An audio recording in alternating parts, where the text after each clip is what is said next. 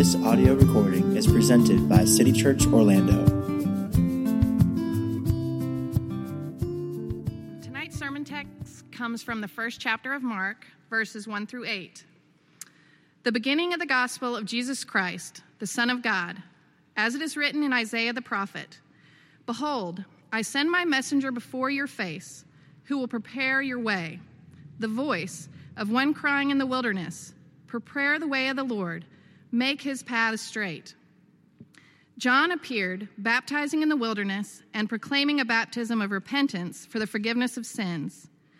And all the country of Judea and all Jerusalem were going out to him and were being baptized by him in the river Jordan, confessing their sins.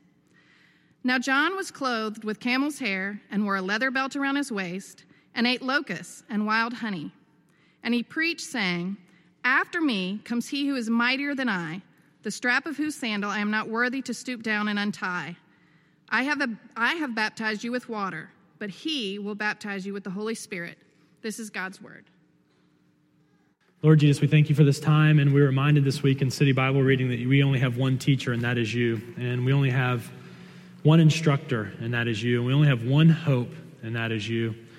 And we ask that you would come in this time and, and give us eyes to see and, and, hearts to love and minds to understand this text. Um, Lord Jesus, we again thank you for all that you have done for us. In your name we pray.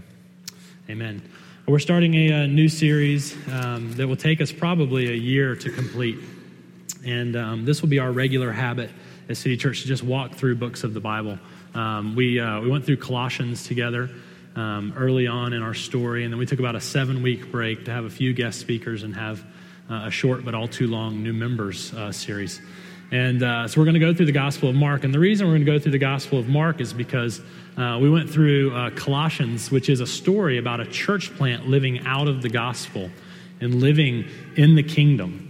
And uh, so I wanted to take one step back from that church plant uh, in 60 AD and, and, go a step back and look at, at the gospel, the story of the gospel. It's found in uh, the book of Mark. So there's Matthew, Mark, Luke, and John. Uh, my guess is, although I don't know what I'm going to do next week, let alone a year from now, my guess is that we'll go to an Old Testament book next and look at the Old Testament as it, as it speaks forth and forward towards Christ and anticipates Christ's coming and the good news of his kingdom and the fulfillment that he is of all things found in the Old Testament. So that'll sort of be our habit. We'll walk through a letter to a church, we'll remind ourselves of the gospel story, and we'll go to a prophecy uh, or a book of the Old Testament that points forward to our great King. So, why did I pick Mark out of all of the Gospels uh, Matthew, Mark, Luke, and John? Why did I pick Mark?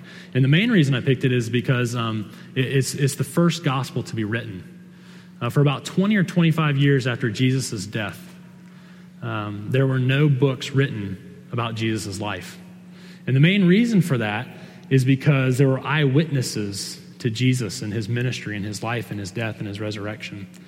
And uh, so, for about 15 or 20 years, there was really no reason to write down in an oral cu- culture, in a verbal culture, there's really no reason to write down who Jesus was because thousands of people encountered him in his life and in his death. And then Paul says in 1 Corinthians 15, at least 500 encountered him in his resurrection. And so, if you're going to say something silly like, you know, Jesus would occasionally get into a phone booth and he would dial up some numbers and he would go to another phone booth on the other side of Galilee, then the eyewitnesses would say, No, that's crazy. That did not happen. I was here. And so the church was protected from heresy, and the church was protected from Jesus' story being adulterated by eyewitnesses. But God began to prompt four gospel writers Matthew, Mark, Luke, and John. And he prompted them to begin to collect the stories and the data of Jesus' life and to write them down so that we, 2,000 years later, could have the good news of Jesus as the Word of God. So I picked Mark because it's the first. Mark um, is also the one I picked because it's the shortest. Um, it's 15 and a half chapters. If we were going to dig through Matthew, it would be 28 chapters. And, and I picked it because it's the shortest. And the reason it's the shortest is because Mark doesn't really spend a whole lot of time teaching about Jesus like the other gospel writers do. And he doesn't honestly spend a whole lot of time giving us teaching from Jesus.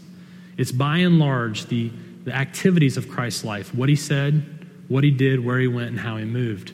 For example, you know, uh, Luke's gospel starts out the same way Matthew's gospel does with a rather long genealogy. Luke goes all the way back to Adam and tells the story of the story before Jesus.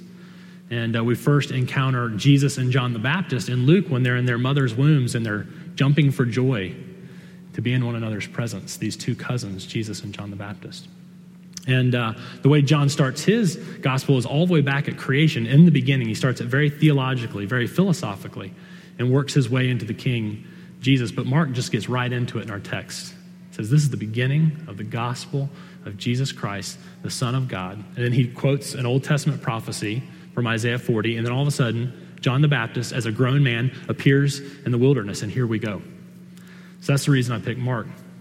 It's the first, it's the shortest, and it's also very emotional. I love it because it's so urgent. The word immediate is going to be found throughout. Uh, the word appearing, things happening so fast, very little segue, very little transition. Mark is just flying through the events of Jesus' life. And uh, we do know uh, from the Bible and from church history that Mark uh, ran away from the faith when things began to get really hard when he was accompanying Paul in one of his missionary journeys. And Paul sent him home. And we know that he spent years being discipled by Peter, the one who ran away from Jesus and was brought back in by the grace of God. And so we have in this story a, a very emotional gospel because it is based on Peter and his recollections of Jesus. And so it's from one betrayer who's been forgiven through another betrayer who's been forgiven to a bunch of betrayers that might be forgiven. So that's why we're going through the book of Mark. So let's pick up in chapter 1, verse 1, the beginning of the gospel of Jesus. When we hear this word gospel, we tend to think of it in the same way that I've been using it for a couple minutes. We tend to think of it as one of those first four books in the New Testament, the beginning of the story of Jesus Christ, the beginning of Mark's account of Jesus Christ, the son of David. But in that culture, 1970 years, 1900, I'm not good at math, 1900 plus years ago, when Mark's readers would have heard the gospel, they would have not thought one of the first four books because they had not been written yet. This is what they would have thought. When they heard him say, This is the gospel of Jesus Christ. And in verse 3, when he says, uh, or verse 2, when he says that I'm, I'm sending a messenger before your face or a proclaimer before your face. And he says in verse 3, the voice of one crying or proclaiming in the wilderness. And then verse 4, he's proclaiming a baptism of repentance for the forgiveness of sins. They would have known that the word gospel meant the announcement of a king. The word gospel most simply means good news. It's used 77 times in the Old Testament, 77 times in the New Testament. And it is predominantly used for the idea of a king coming home victorious in battle. In a day and age where there was no CNN, there was no Fox News, there were no blogs, there was no internet, there was no radio. The only way to bring home news of a victory in battle is to send a messenger, a gospeler, an evangelist ahead to talk about the victory of the king, and he would gather up a crowd to come in and, and, to greet the king who is coming in from victory. And there were two times in your life that a gospeler would come and announce victory when your king went to battle and won, and when your king went to battle and lost. If your king goes to battle and wins, the gospeler will come back and say, Good news. Our, our king has been victorious. He has defended us. He has beat our uh, arch enemy. He has defeated our nemesis. I've got really good news. We have a great king.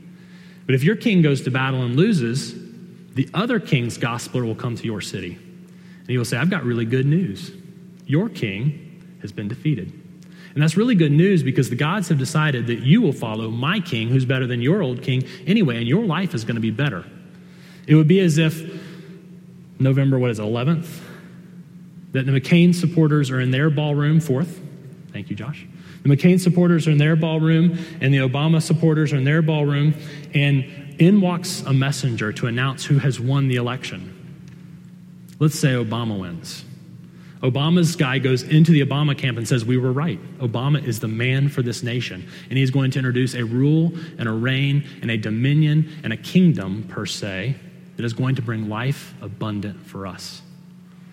And that same messenger actually probably a different messenger, but one on Obama's side would walk into McCain's room and say, I've got really good news for you people. You've been wasting your time following John McCain, but God has decided that Obama is the better man to lead this country. And so I've got good news. You too will enjoy life and prosperity under this new reign. If you're new to the gospel, the gospel is the story of Jesus being both of those for us. In the gospel, he has gone out and defeated our worst enemy in Satan. Later on in the text, we're going to uncover what John the Baptist says. He says that Jesus is so mighty and he is so worthy, I'm not even allowed to bend down and touch his shoe. And then in Mark chapter 3, Mark's going to talk about how strong Jesus is to bind up the mighty one, talking about Satan, and to bind him up and to plunder his house and to take back you and I. So, in the gospel announcement that, Paul, that, that, that Mark is announcing here, it's the beginning of the good news of King Jesus. He's saying, Your worst enemy has been defeated and you have been defended. And at the same time, he is saying to us, I've got really good news. Your previous king was not worth following. And you were not going to find life following that king. But I've got good news. You can find life with King Jesus, and he is coming to town. And you could join his ranks through simply confessing your sins, repenting, which is going to mean to turn your mind and to turn around and go the other direction and find grace with him. And so that's what Mark's listeners would have heard when he says that this is, this is the beginning of the gospel of Jesus. They would have heard he's announcing a king who's going to bring a kingdom of justice and truth and mercy and prosperity. That the king is coming and he's going to establish a rule and reign that's going to be so amazing to live in, and he's going to bring life to all of his subjects. So, tonight, very quickly, we'll begin a sermon and we'll introduce a series about this king, his kingdom, and the life he gives us. So, we'll do this. This king, who is he? We'll look at who he is. We'll look at who meets him where. And we'll look at how do you meet him? Who is he? Who meets him where, which we'll talk a lot about diversity there. And then we'll talk about how do you meet him, which we'll talk about um, uh, more in, the line of competency. How do you get to meet him? So, the first, who is the king? Let's keep reading in verse 1. This is the beginning of the gospel of Jesus Christ. When I was a young boy, 19 or 20, um, I'm just joking. When I was a young boy, I thought that Jesus' full name was Jesus Lloyd Christ. Because my name is Tedrick Lloyd Sin. And so, not knowing his middle name, I assumed his middle name was Lloyd, like every great man. And, um, and that's because I, I didn't understand that Christ was not his last name. I didn't understand that Christ is a title. You know, we're tempted to think Christ is his last name or that Christ is synonymous with Jesus, but that's not the case. Jesus is his given name. In Matthew, the angel comes to Joseph and he says, Listen, I don't want you to put Mary away. The child that's in her womb has come to her by the Holy Spirit, and this is the name I want you to give him Jesus, which is a Greek variant of the Old Testament name for Joshua. And the name Joshua means God saves. And then he goes on in Matthew 1 to say, I want you to name him Jesus because he will save his people from their sins. But not only that, Christ is the word for Messiah or anointed one. And so, what Mark is saying here is he is saying, This Jesus, this one, this baby, this God who took on flesh, is the king of the universe. He's the anointed one. He is the king. And then he says, He is the Son of God. He doesn't say he's a Son of God, which happens in the Old Testament to talk about men who seek after God's face and who are particularly holy. And he doesn't say he's, he's one of the sons of God to talk about angels. He says he's the very Son of God. He's completely and utterly divine. And if you're new to the church, this might get a little confusing for you. But then Mark continues to go on and he talks about um, how Jesus and John the Baptist are a fulfillment of an Old Testament prophecy that had two elements to it. You see this, this long quote in, in verses 2 and 3 Behold, I send my messenger before your face, who will prepare your way, the voice of one crying in the wilderness, prepare the way of the Lord, make his path straight. Uh, Mark is quoting, um, actually, he's quoting Exodus, Malachi, and Isaiah, but he's quoting Isaiah 40, which is this very famous Old Testament passage that all four of the Gospelers quote. And it's talking about that one day is going to come the quintessential prophet who is going to prepare the way or announce or proclaim the way of the Messiah. And the Messiah is going to come and bring life to his people. And then Isaiah 40 says that this Messiah is going to be the Lord himself. That it's going to be the Lord wearing sandals. It's going to be God in the flesh needing to wear shoes. And so Mark goes through great pains, not only in our text, but throughout his entire book, to prove that John the Baptist is the Elijah to come. See, the Old Testament uh, Israelites thought for sure that this prophet that was going to prepare the way of the Lord was going to be Elijah, because Isaiah is the most favorite prophetic book to the Old Testament saints. And Elijah was their most favorite prophet because he did not die, but in fact was taken up to be with the Lord. So they were convinced that someday soon Elijah would show up on the scene and he would show up in the wilderness and he would proclaim the king who's going to establish his kingdom. And through his kingdom is going to be life. And so John, uh, Mark, excuse me, and Jesus actually says that John the Baptist is Elijah to come. And so who is this king? This king is God himself. This king is God himself. A couple weeks ago, I got an email from one of our uh, one of our very own who said that someone rather famous was in town, and I had the opportunity to spend time with this rather famous someone, and um, and so I didn't, I didn't have to look at my calendar. I didn't have to think about what I was going to do.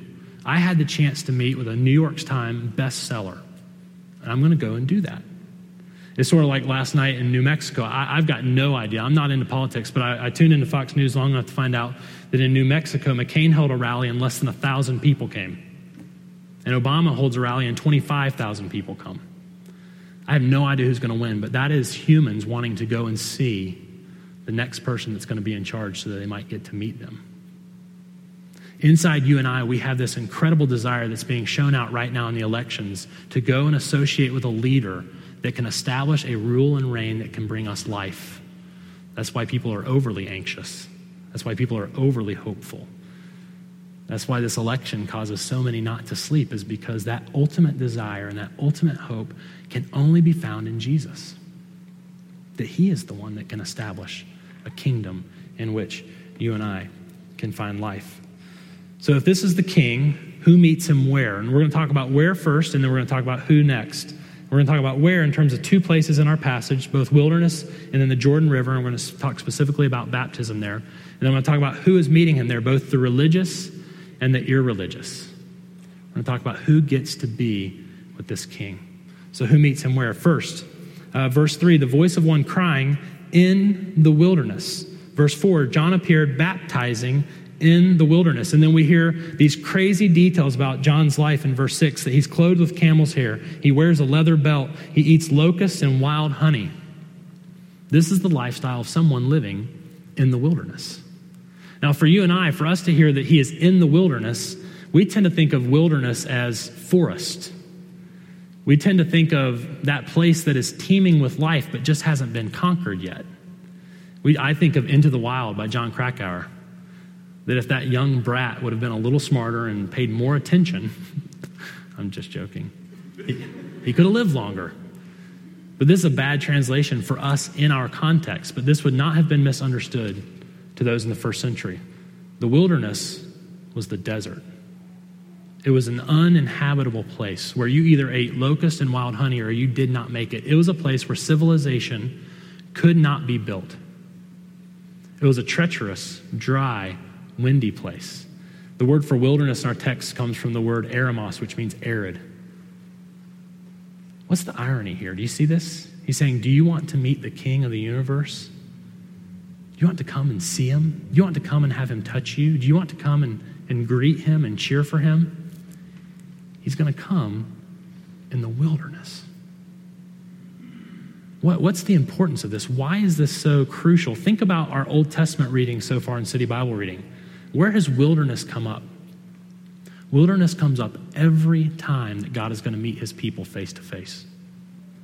God's people do not meet him in the Old Testament face to face anywhere except the wilderness, in that place where they cannot have life if he doesn't provide it for them. Jacob wrestles with God face to face in the wilderness. Moses, not in Egypt, not in that place of incredible civilization, but when he is out in the wilderness tending sheep, meets God in the burning bush. The people of Israel don't meet him in Egypt. They don't meet him in the promised land face to face. They meet him at Sinai in the wilderness face to face. What's the importance of this? Why is John calling people away from their homes and away from their comforts and away from their securities and away from all those things they trust in to come out to the wilderness. Because you and I know, just like the believers in John's day, that God always shows up in the wilderness.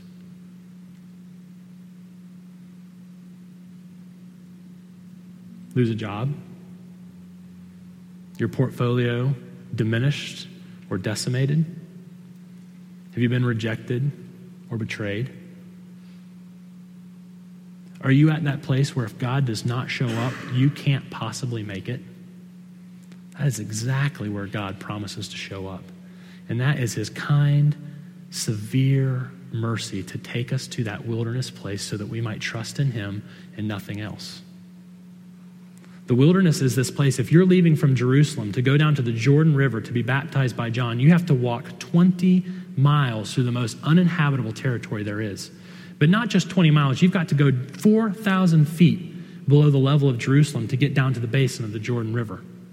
It's treacherous, dangerous territory. And this is what this is what John is doing. He's saying, I want you to come from what you are using to define life, and I want you to come to this place and find life. Think about Joshua 24. Remember when we were reading in City Bible reading, and, and they're renewing their covenant vows. And Joshua is reminding them of all the amazing things that God has done for them. And he's listing off he brought you out of Egypt. He defended you from Egypt. You got to the Red Sea and, you thought for sure that you're going to be crushed, but no, God covered them with a cloud and he drew you through on dry ground, dry ground. And when they went into the Red Sea, he, he decimated them there. And then he says with as much vigor and excitement, he says this in Joshua 24 7 And you lived in the wilderness a long time. Where do you meet God? Where do you meet the King? Where do you meet the one who will bring you life? You meet him in the wilderness. In that place where you have to look at whatever the foundation of your life has been.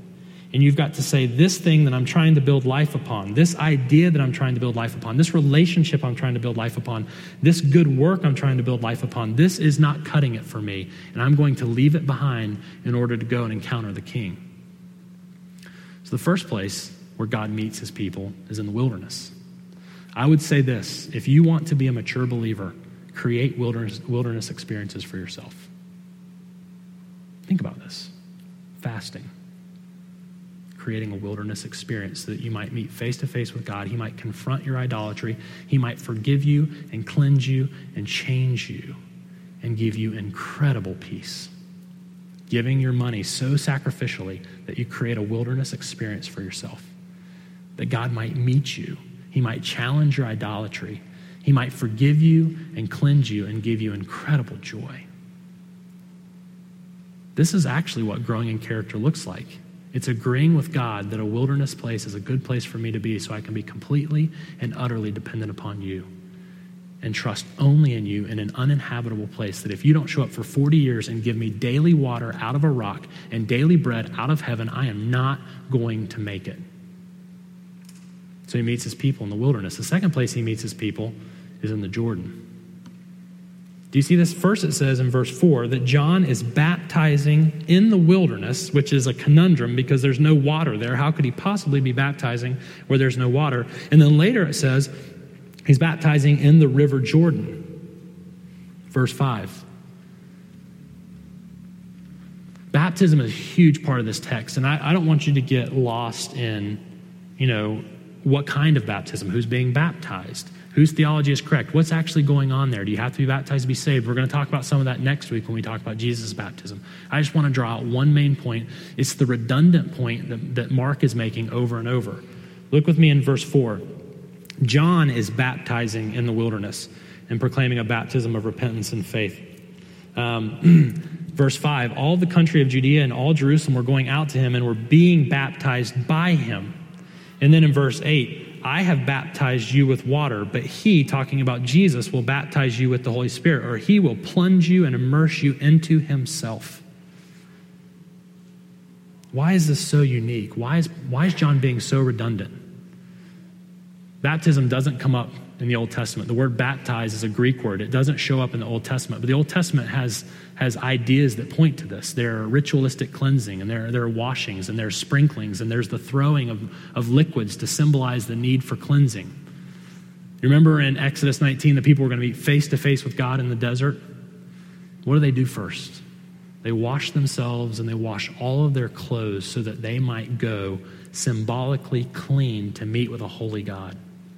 And whenever they went to the temple to worship, they symbolically and ceremonially washed their hands, symbolizing, I must be clean to meet with God. And when a Gentile wanted to come and worship in the ten- temple and, and to become a Jew through circumcision, not only did they wash their hands, but they had to be completely immersed in water and wash themselves with water.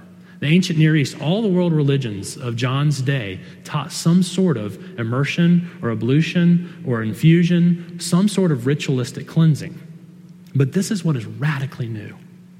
No world religion, including the Old Testament Jewish faith, had someone beside yourself baptize you. Up until this point, you were always baptizing yourself. Up until this point, you were always cleansing yourself. Up until this point, you were self baptizing. And this is the importance of baptism in our text. And this is the reason John's being so redundant is he's saying in the gospel of Jesus Christ, you've got to come to the place where you realize that someone outside of you has to wash you in order for you to be clean.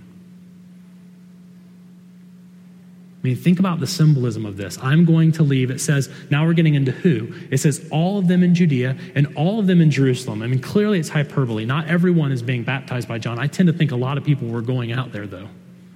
In fact, John the Baptist is so famous that Josephus, a first century historian, talks more about him than he does Jesus. That he had that kind of influence in the first century. By the way, Josephus was a Jew. It might might be a reason he talked about John more. But the point is this multiple historians in that day and age talk about John and the incredible impact he has. And all of these people, if you live in Judea, you live in a, in a land of unbelievable prosperity. You live in a land that's incredibly green and, and it's just booming with life. It's a botanical uh, masterpiece. And you leave that behind to walk treacherous roads symbolizing repentance, symbolizing moving away from establishing life on things and you move down into the Jordan River and have someone outside of you cleanse you. And think about the people leaving Jerusalem. Jerusalem for Mark is going to be that place where the temple is, where the Pharisees are, where man made religion is, where is the place where you try and wash yourself clean through your own doings. The people are leaving Jerusalem and going through a treacherous path into a wilderness where if God doesn't show up, they're done. And someone outside of them is baptizing them. So that is who. Uh, think about it this way.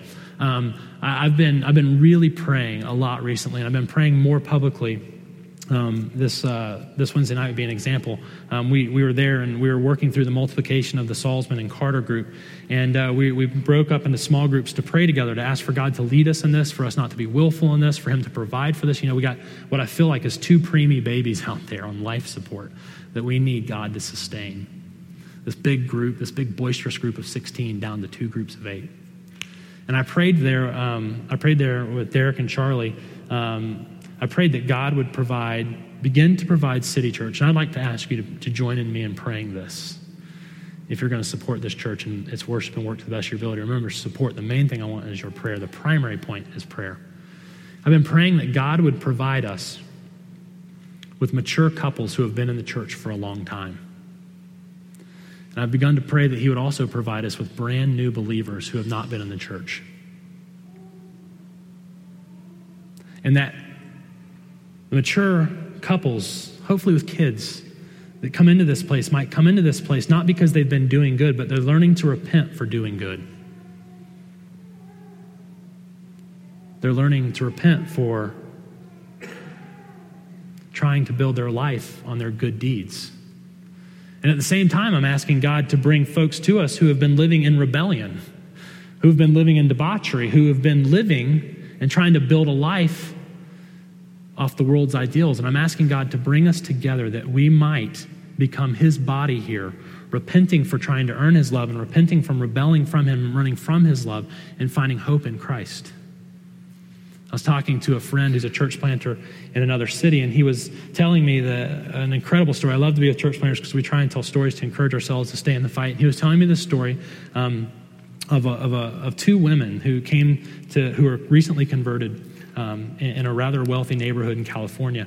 And uh, one woman um, was a nice homemaker um, uh, of a partner in a law firm, and she had been going to church her entire life, including this church plant. And recently discovered, like the folks in Jerusalem, I'm trying to build my life on doing good things. And I'm trying to perform, and I'm trying to make God love me, and I'm trying to do the right thing. And her next door neighbor, she found out, unbeknownst to her, was a really expensive woman of the night. And this really expensive woman of the night was building her life off of money and power and control and jewelry and things. And the two, the, the really nice churchgoer, began to witness to her and began to uncover what was really going on in her life, that she wasn't just a woman living next door to her, and she began to figure out her story. And the really religious lady began to realize that she needed Jesus as much as her neighbor did. And for the first time, truly walked through the wilderness into the Jordan and asked Jesus to cleanse her. And that won her neighbor's heart when she began to realize that trying to earn God's favor through deeds is just as broken as running from God and His control. And I've been asking God if He would do us the favor of bringing us people who have been in the church, who are learning to repent of relying on their deeds, and bringing us people in the world and bring us all together here in this place, united in Christ.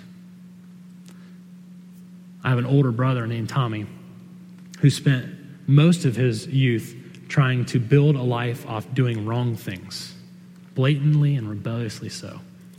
And I've got a sister, Tina, who spent most of her youth trying to build a life off doing the right things. And because my parents both worked and they both had lots of influence in my life as the youngest, babysitting me for hours on end, I'm a bipolar hypocrite. Able to swing from drastic rebellion into righteous living in order to earn God's favor. If you're new to the church, you may, be, you may be understanding for the first time, I've been running from the face of God. I've been trying to build a life apart from Him. And all that I'm building my life on is crumbling and it's not making any sense. And He's creating a wilderness for me and I don't really get it. And your temptation might be to come to church, maybe throw some bucks in the plate, maybe go to one of these crazy groups and begin to do the right things. And that is a self baptism and not a baptism from Jesus. And in my life now, I can see me swinging from rebellion to religion. All the while, Jesus is in the middle saying, You need to come to me that I might cleanse you and make you new. So that's who the king is. He's God himself in the flesh of Jesus. And that's who meets him where the religious and the irreligious walk through the wilderness in order to have life depending completely and wholly upon him. So the question is, how do you meet him? The question we'll close with is how do you meet him? Three times in verses two and three, it talks about the way or the path of the Lord. It says, prepare your way. It talks about make way, um, prepare the way of the Lord and make his paths straight. Again, if we'd go back to our original audience, when the gospeler comes to town and says, I've got really good news for you. There's a new king in town establishing a new kingdom, and there's life in it for you. And if it's the king of your enemy who sends his gospeler to come tell you that news, the next thing he's going to tell you to do is come out and make him a straight path so he can come to your city. Come out and make his way straight. If there's a boulder, we're going to move it because this king doesn't go around boulders. And if there's a valley, we're going to fill it in because this king doesn't go down and up anything, he goes straight across. And so when the original audience heard this idea of come make a way, come, pay, come make a path, they would have instantly heard oppression. They would have instantly heard slavery. They would have instantly heard works. But after this point, any time that Mark uses the word way or hodos in the Greek for Jesus, he's always talking about Jesus on his way to Jerusalem. He's talking about Jesus on his way to Jerusalem, more specifically, on his way to the cross. That the gospel is this grand story of he's not a king that says, I'm so worthy, come make a path and a way for me to get to you. He says, I'm going to make a path and I'm going to make a way for me to you. That the one who John says, he's so amazing and worthy and strong, I'm not even able to bend down and touch his shoe. That this one will take the shoes off of his disciples and wash their feet that the God of unbelievable resources, unlimited resources, is going to die on a cross, homeless and naked for you and me. That what Mark is going to unpack for us in the coming 15 and a half chapters is that we do not make our way to Him, that He makes His way to us by living a perfect life for us and then dying for us and being raised. And this is what He means when He says He's on the way. He's on the way to the cross because this king sits on his throne after he dies on the cross. So that's how God comes to us. How do we come to him? Look back to our text. John is proclaiming a baptism of repentance for the forgiveness of sins, and both the religious and the irreligious are coming to him, being baptized by him in the Jordan, confessing their sins. That the announcement of a relationship between us and Jesus is not going to be built on our works, on our backs, on our slavery. It's going to be built on his back, on his slavery, if you will, on his death. And the way that you and I will enter into that is through repentance, which is this idea of I'm changing my mind. I'm no longer going to try and build a life off of doing evil or doing good. I'm going to build my life on Jesus. That's what repentance means. Part of that is the confession of sins. Confessing sins is saying the chief sin is trying to find life apart from God. And so that's what we'll unpack in the coming weeks. Let's pray. Lord Jesus, we thank you for this time. We thank you for your word. And um, Jesus, I'm so thankful that you give us yourself. I'm so thankful that you're the gospel. I'm so thankful that you're the good news. Uh, I pray that you give us hearts that love you. I pray that you give us minds to understand this. Give us your Holy Spirit. Baptize us, plunge us, immerse us in your Holy Spirit that we might understand these things and live out of your gospel. In your name we pray. Amen.